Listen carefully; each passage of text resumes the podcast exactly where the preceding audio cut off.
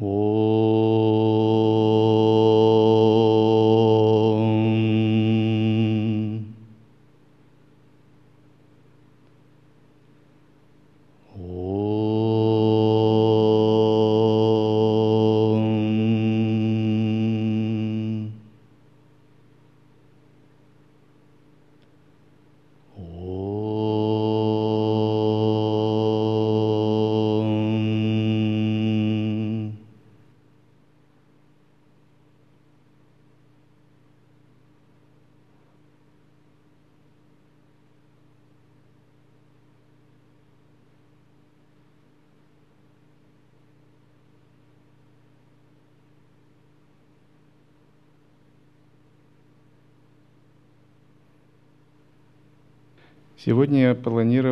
Закончить лекцию о пребывании Чуиджи Дакине, о жизни существ в водах.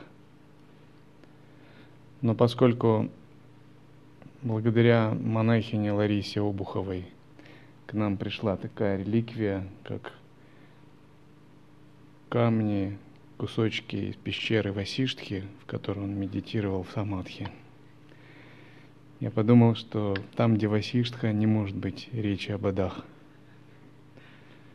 Там есть освобождение.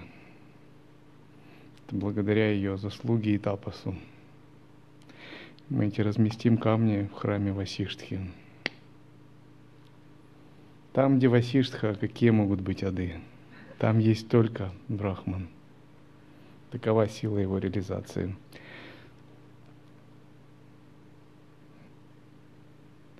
Одно простое воспоминание о таком святом – это уже путь освобождения. Рама спросил, «О мудрый, есть и другие, кто считает, что так, как смерть неизбежна, следует жить счастливо, пока живешь, и что когда тело кремирует, ничего не остается – каков и в путь из страданий сансары. Васишка ответил, во что бы твердо не верил внутренний интеллект, только это он и ощущает как настоящее. Сознание универсально и неделимо. То, что едино и одиноко, то разнообразно. То есть, если есть единство или одиночество – есть и их противоположность. Ничто более не существовало до того, как возникла концепция создания, потому ничто более и нереально на самом деле. Те, кто не видит реальность, на которую указывают Писания, несомненно, невежественны. Для нас они также хороши, как умершие те, кто осознал, что все есть чистое сознание, брахман, тоже не нуждаются в наших словах. Что возникает как реальное в теле сознания, ощущается как реальное. Каждый создан из этого, будь это реальное физическое тело или нет –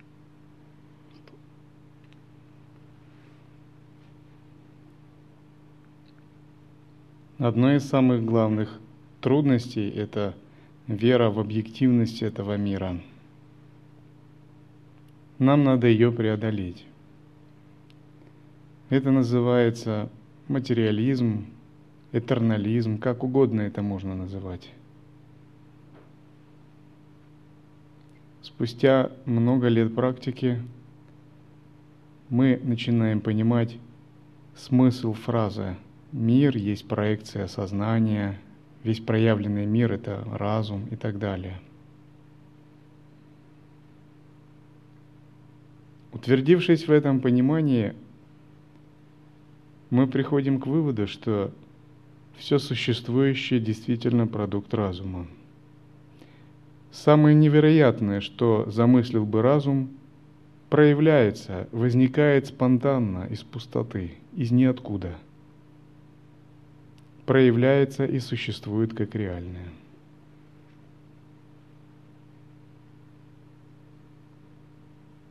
живые существа часто попадают в такие миры, в которых они испытывают страдания. Это происходит потому, что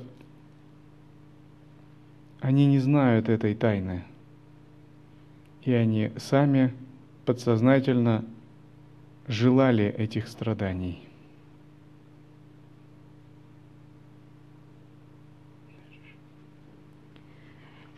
Если утверждается, что только ощущения органов чувств являются сознанием, такой человек будет страдать, потому что пока он живет, обязательно будут возникать противоречивые ощущения.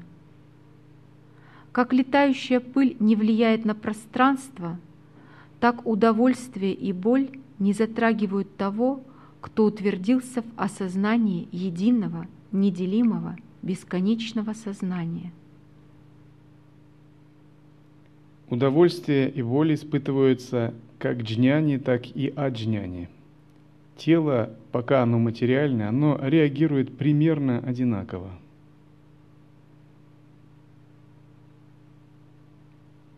Однако, когда джняни испытывает боль или удовольствие, боль и удовольствие соприкасаются с пространством внутри него. И это пространство глубже, больше, мощнее, ярче и сильнее, чем боль или удовольствие. И сколько ни было бы боли, сколько ни было бы удовольствия, оно гаснет в этом пространстве, исчезает, растворяется – Когда же сансарин, кармический обыватель, сталкивается с болью или удовольствием, у него нет этого пространства, а вместо пространства чувство «я», ахамкара, ум. И тогда боль или удовольствие начинают захватывать сознание, влиять на него, смещают точку восприятия –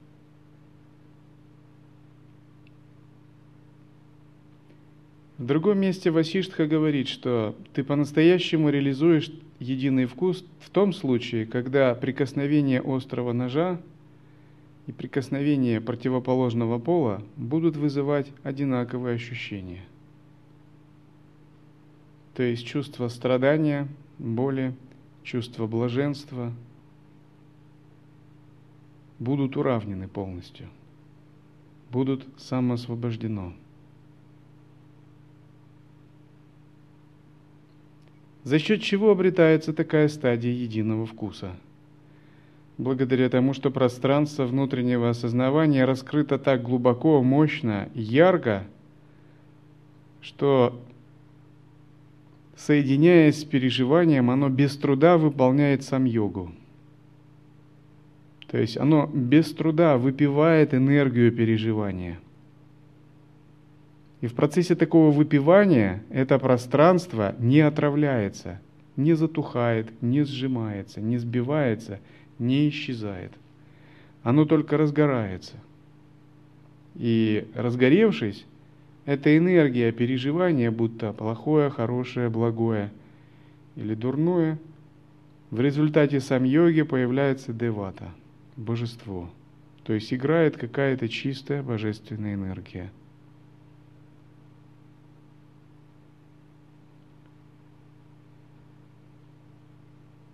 Чем глубже и сильнее ваше пространство, тем проще вам выполнять сам йогу с разными объектами, с разными переживаниями, восприятиями.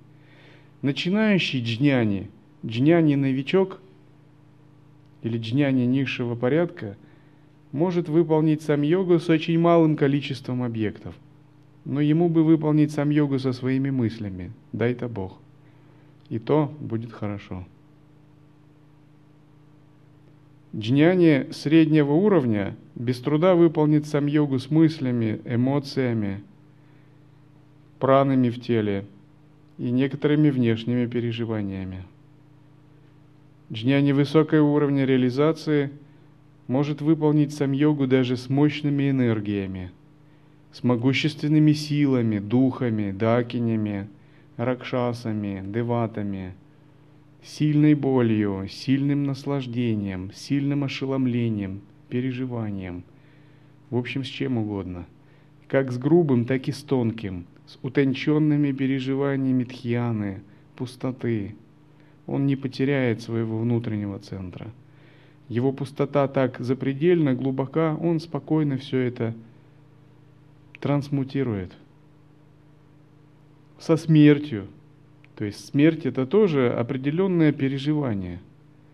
Процесс перехода, душа выходит из тела, праны замыкаются, ида пингала сходится в сушумне. Выход из тела, разрушение пяти элементов – это переживание, процесс трансформации. И он может выполнить сам йогу и с этим переживанием –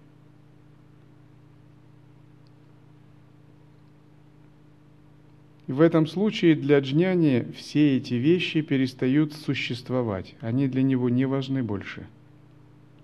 Миларепа пел в своей песне «Рождение, смерть для меня шутка, не более». Кто из нас может сказать, что для нас это шутка? Никаких шуток вообще здесь. Но Миларепа мог так сказать, потому что сила его пустотного присутствия, его естественного самадхи была так велика, он без труда мог все эти процессы пережить в сам йоге, то есть в прекрасном равновесии. Вот когда мы испытываем комфорт, это сам йога определенного уровня. Радость, здоровье, все это проявление равновесия татв, элементов кармического видения – то есть это уровень порядка. А когда мы испытываем страдания, боль – это хаос, энтропия, дисгармония, деструкция. Когда испытываем боль, холод, страдания, болезни, страх, шок и прочее.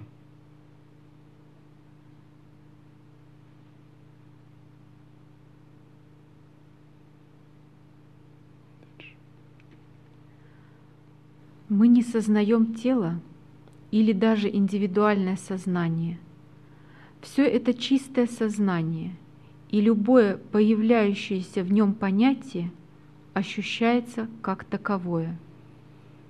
Будь это реальным или нереальным, это то, что ощущает существование тела. Рассматривается ли сознание как реальное или нереальное, индивидуум есть только оно и то, что сознание считает реальным – действительно реальным? Или сознание так же реально, как индивидуум или я? То есть даже материалисты не отвергают существование индивидуума и потому не могут отвергать существование сознания. Эта доктрина подтверждает учение всех писаний. Поиск «я» Поиск сущности индивидуума – это сущность атмавичары. Чем бы вы ни были заняты, что бы ни переживали и что бы ни обсуждали, всегда найдется тот, кто этим занимается. И вот здесь пролегает водораздел между внутренней вечарой и внешней вечарой, антар-вечара и бахир-вечара. Внешние исследования вечара – приводит к пониманию объектов этого мира, но она не приводит к спасению, а к освобождению. Внешней вечарой занимаются миллионы ученых на этом свете. Они могут вам многие дать разные ситхи. Хороший плеер Panasonic, iPod, хороший мобильный телефон iPhone, прекрасные компьютеры, самолеты, баллистические ракеты – все это результат внешней вечары.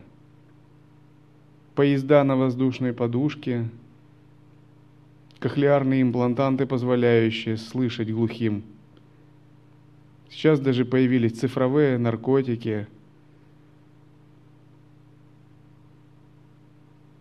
экзоскелеты, позволяющие парализованным ходить, управляемые силой мыслью и так далее. Ядерная энергетика, полеты в космос – все это результат внешней вечары, глубокой концентрации на материи и понимании законов ее. Но сколько бы этих видов ситхи не появлялось, это все равно не даст спасения, все равно не даст освобождения. Поскольку разум ищет, он как бы роет, роет, копает, но снаружи, все снаружи.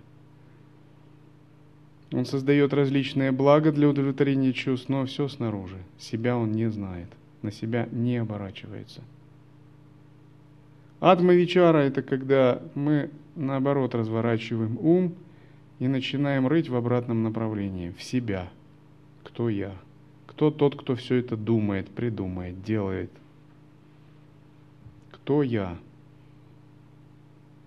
Миллионы людей любят заниматься внешней вечарой – например, исследовать явления природы, жизнь великих людей, политические события. Люди только этими занимаются. Но очень мало людей, которые любят заниматься самоисследованием. Поэтому очень мало освобожденных, просветленных. И даже когда им говоришь, как это прекрасно, они еще будут сомневаться, что значит я, кто я такой, и где это я искать. И иногда люди говорят так – я и так осознаю себя. Что значит, я что, не знаю себя? Я знаю себя, конечно.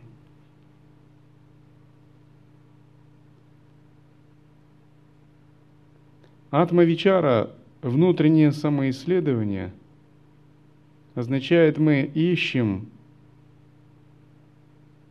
свое «я», пристально на нем сосредотачиваясь. Мы делаем это своей профессией, своей жизнью, своим методом, своим стилем восприятия, своим взглядом на мир, в конце концов. Это важно понять. И в процессе этого мы делаем колоссальные открытия, что то, что мы считали собой, нами не являлось никогда. То есть то, что мы считали собой, это не мы, это был какой-то тело, слепленный ум, напичканный концепциями – комплекс представлений, но это было не нами. То есть мы, оказывается, принимали за себя что-то нереальное, фальшивое, некую куклу. Биоробот с программным обеспечением. А тонкое осознавание мы не видели. Вот это оно и есть наша сущность. Но мы его не понимали. То есть мы все время были на уровне понятийного ума, на периферии. Самоисследование обнажает эту проблему. И когда мы это впервые видим, мы бесконечно изумляемся.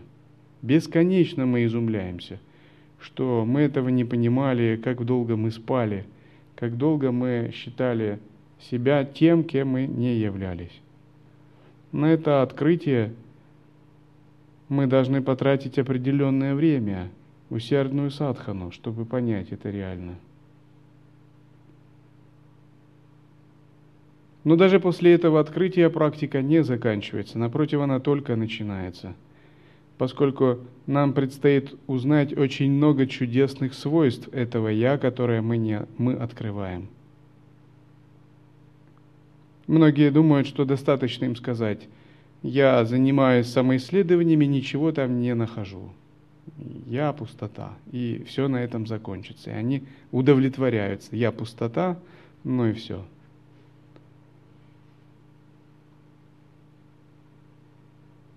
Такое внешнее поверхностное понимание, оно не очистит клеши, не очистит ошибку отождествления с телом, деха пхранти, не очистит э, ложное отождествление ахам дехасми. Напротив, нам надо идти гораздо дальше.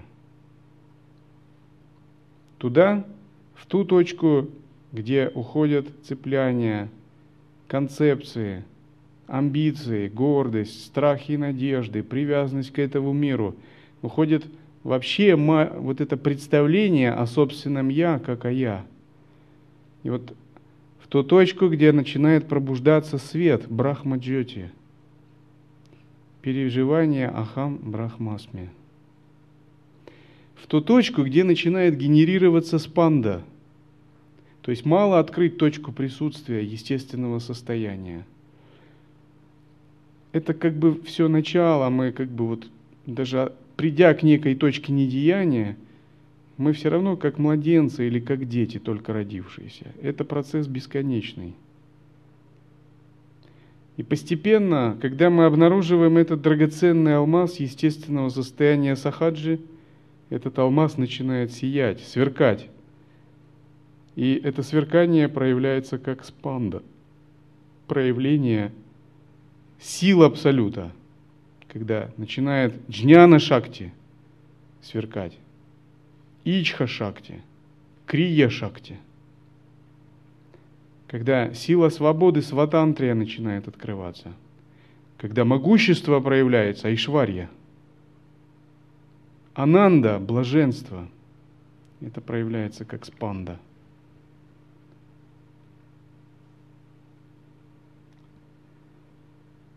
И найдя этот драгоценный алмаз осознавания, мы, конечно, обнаруживаем, такое открытие делаем, что он всегда был у нас. Но вот наши тенденции и наши омрачения закрывали сверкание этого алмаза. То есть мы мешали Вселенной делать нас счастливыми и свободными. Мы ей мешали этим своими мыслями. Мы постоянно мешали. Если бы мы находились в таком спокойном, расслабленном, осознанном состоянии, просветление, пустотное состояние изнутри нас нарастало бы, нарастало бы, и в конце концов прорвало бы оболочку эго. Но из-за понятийного ума мы постоянно вмешивались в это, из-за цепляния, амбиций и привязанностей.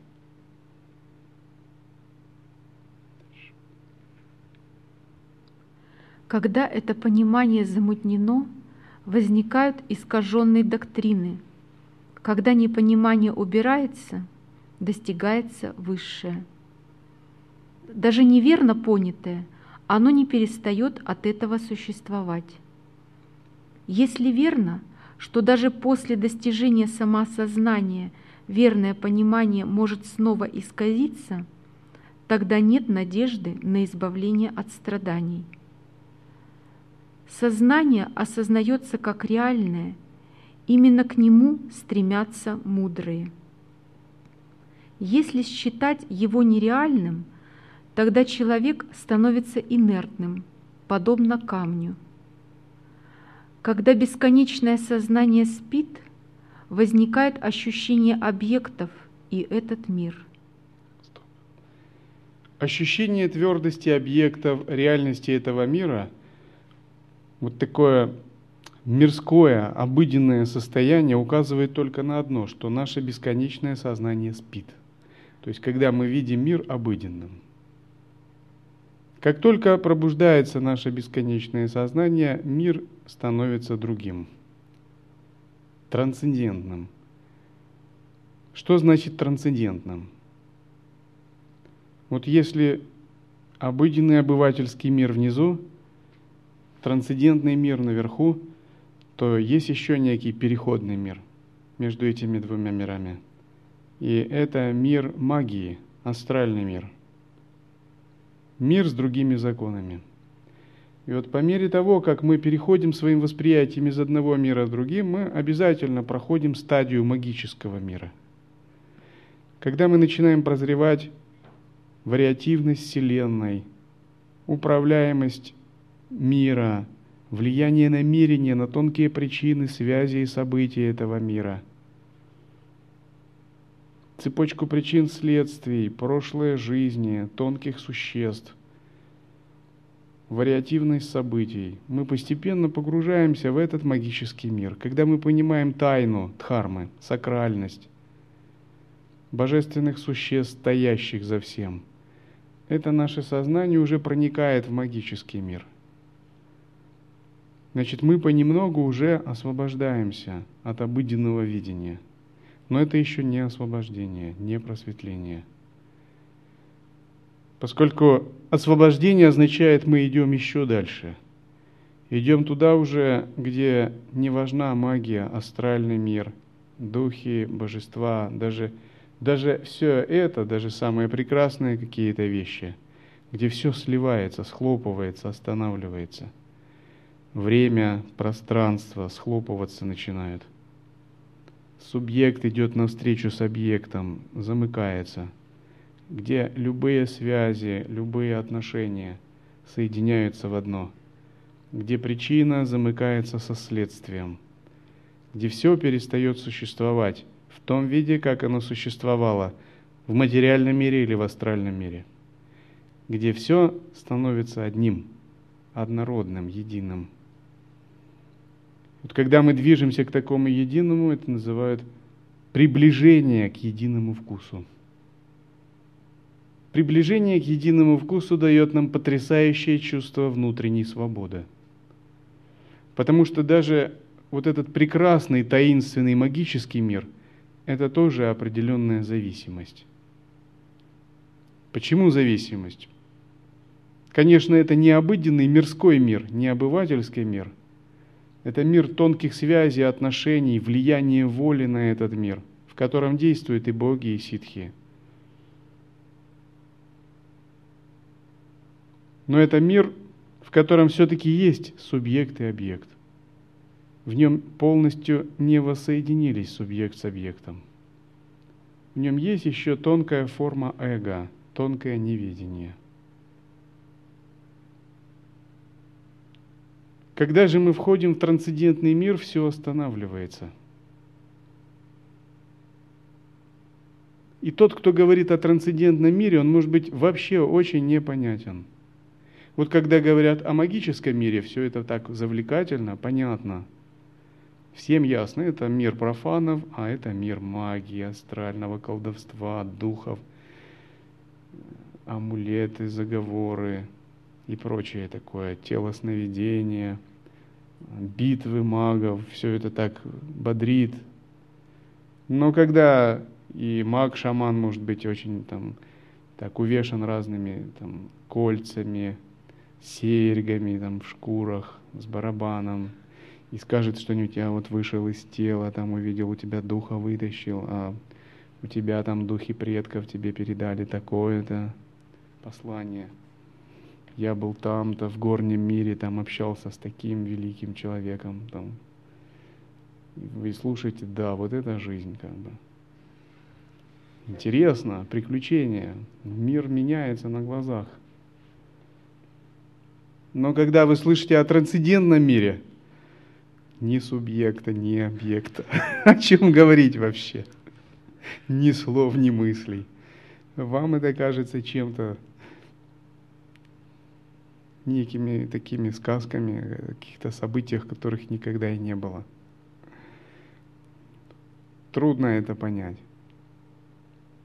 Если вы сами день за днем не работаете с этим, не идете к нему, не пронизываете обыденный мир, астральный мир силой намерения, санкальпы, созерцания, осознанности, и не внедряетесь в вот этот мир трансцендентного – это мир вообще других законов. Ни обывательские законы не работают, ни магические там не работают. То, что хорошо в сансарном мире, не работает в магическом мире. То, что работает в магическом мире, не работает в трансцендентном.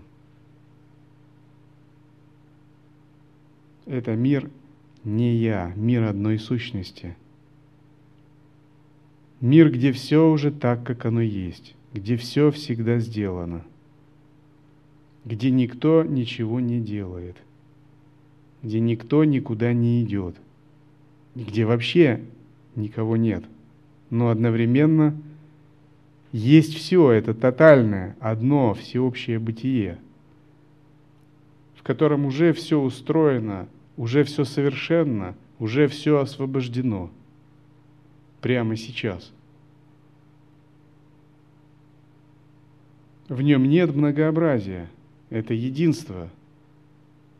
Но это единство таково, что оно вполне играет в многообразие. Это как бы вот, представьте, вы думали, что вы одна индивидуальность, личность такая сама по себе, ходит, встречается, а потом раз так у вас наступило прозрение, вы увидели, что вы группа, большая группа. Вы одно существо, но вы там группа, допустим, ксанга, там 50 человек, вы все это одна, рой – вы коллективный разум. Вот примеры коллективного разума есть у животных. Ученые исследуют их часто. Например, коллективный разум роя пчел. Коллективный разум там а, крыс, например. Часто ученые входят в тупик, исследуя коллективный разум. Коллективный разум муравьев, потому что одна особь не может действовать, если нет этого коллективного разума. Например, взаимодействие с коллективным разумом крыс, люди видят, что коллективный разум ареала крыс превосходит человеческий интеллект. Он может предвидеть будущее, решать логические задачи, даже осуществлять магические операции. Так же, как коллективный разум роя пчел или насекомых. И вот переживание недвойственности – это как если бы вы себя осознали таким коллективным разумом. Но это коллективный разум не какого-то небольшого ареала, роя, а всего, что существует, всей Вселенной. И вы – это одна сущность. И эта сущность не в одном теле, а во всех. И когда ты во всех – телах себя переживаешь, уже больше нет разделения на я и другие.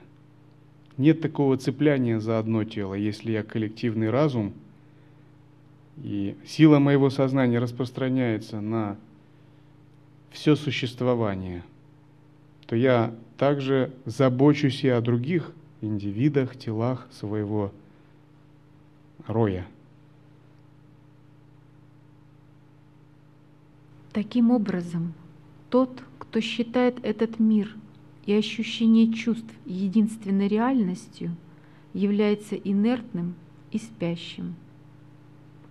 Рама спросил, «Есть и те, о мудрый, которые считают, что бесконечная Вселенная существует повсюду. Они не видят, что это масса сознания, а воспринимают ее так, как она видится обычно, но не понимают, что она изменяется и движется к разрушению. Для таких людей каков метод преодоления беспокойств разума?